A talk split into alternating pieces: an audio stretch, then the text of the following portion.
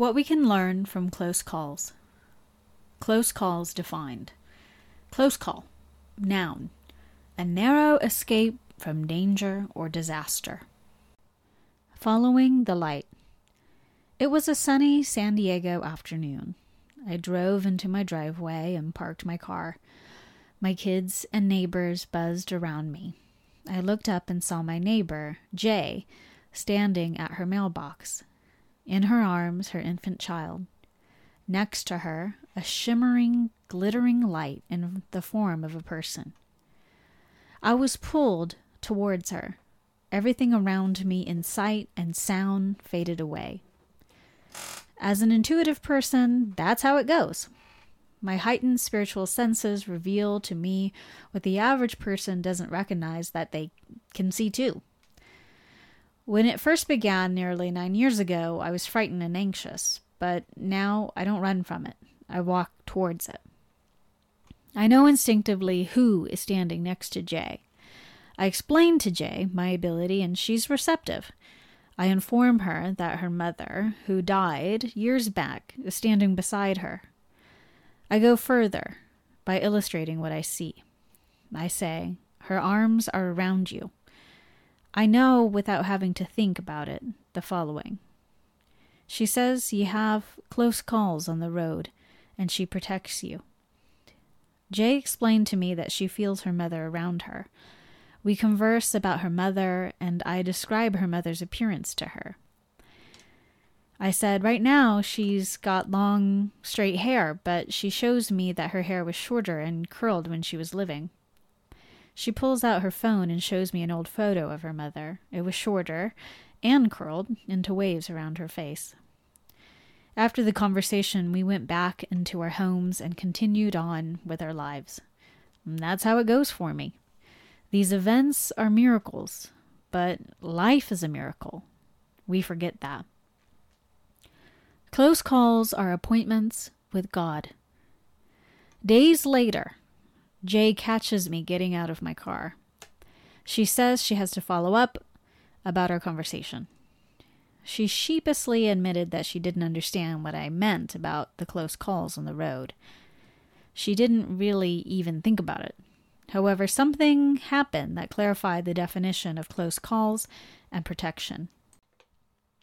She said, The other day, while driving, I almost slammed into a travel van on the highway. Within an inch of the van, my car just stopped. My foot was on the gas pedal, not the brake pedal. Something stepped on the brakes. My jaw dropped. She continued.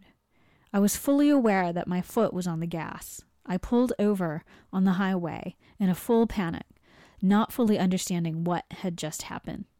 My son was in the back seat. She explained to me that she knew it was her mother who had intervened at that moment. She then admitted that she experienced baby blues and was overwhelmed by new motherhood. She said she felt the world to be a scary place and that all she wanted to do is protect her baby. Close calls are experiential learning opportunities. My message to her was a premonition of the events to come, it was also validation that there are forces at work performing on our behalf in ways we cannot even begin to fathom. Sometimes when people hear a message, it doesn't fully click. Experiences teach us and illuminate concepts in ways so that we can fully understand them. Not even I fully understood the message at the time. I just saw the image of reckless drivers and Jay narrowly avoiding collision. How was I supposed to know, without much further inquiry, that what I saw was indeed a preview of things to come? I told Jay that she had to shift her beliefs about life.